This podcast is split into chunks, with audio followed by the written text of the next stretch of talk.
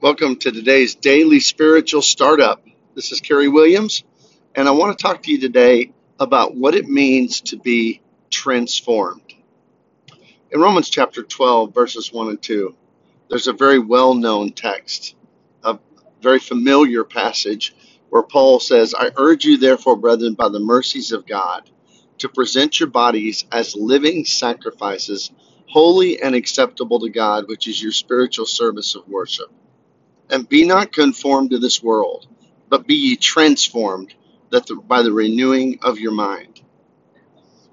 The Christian life all centers around that idea of transformation. I think I'm understanding this more in my own spiritual journey now than I ever did before. And that's the natural process of growth and maturity. If you were to have asked me years ago, you know, what is the when it comes to serving the Lord and really living for Him, what is the greatest enemy, the greatest obstacle that we have to defeat? I probably would have said something like the devil or his minions. I've done a lot of study in spiritual warfare, and I think we do need to focus more on those things. I wonder at times if Christians really believe in the devil anymore. It seems like every bad thing that happens, people blame on God.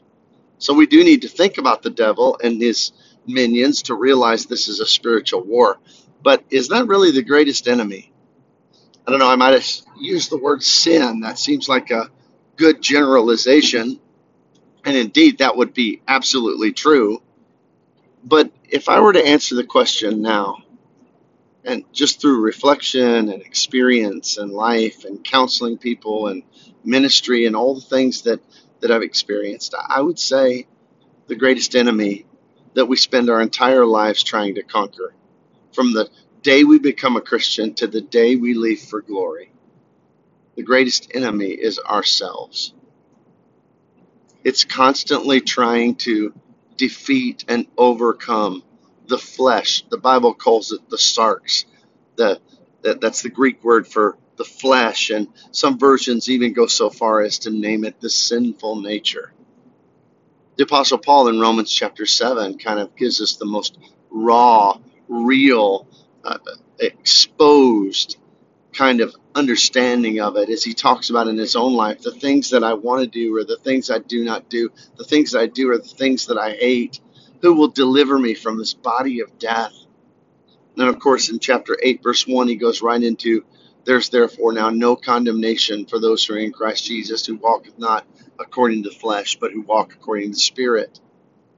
So the Apostle Paul even talks about he as an apostle, as one who had direct contact with the Holy Spirit, inspired of the Holy Spirit, but yet we still know not perfect, that he grieved so powerfully over his own weaknesses. Because even though he had come so far and was not the man he was back when Jesus met him on the road to Damascus, he still wasn't satisfied with who he was. There was still more to do to conquer self, to conquer sarx, to conquer the sinful nature. And that's interesting because Paul seems to be even more grieved about his own weaknesses there than many folks who have more weaknesses. And I think that's because maturity and success breeds even more of an intolerance for failure. I know that I don't struggle with many of the same things I did when I was younger in my faith, but I'm less tolerant of the fewer things that I struggle with now. And and I think that's how it was with Paul because that is the journey of Christian transformation. Do not be conformed to this world, but be transformed by the renewing of your mind. That is all about changing and defeating the enemy in ourselves. Well, I hope this resonates with you, and I hope it helps you to focus on the things that should matter the most the transformation of yourself. I don't know what things you're working on. I think really all of us are working on something to control our temper or to control, I don't know what it may be for you. Whatever it is, don't give up Keep striving every day to be better than yesterday. And keep striving for real transformation. I hope you have a great day in the Lord. See you next time.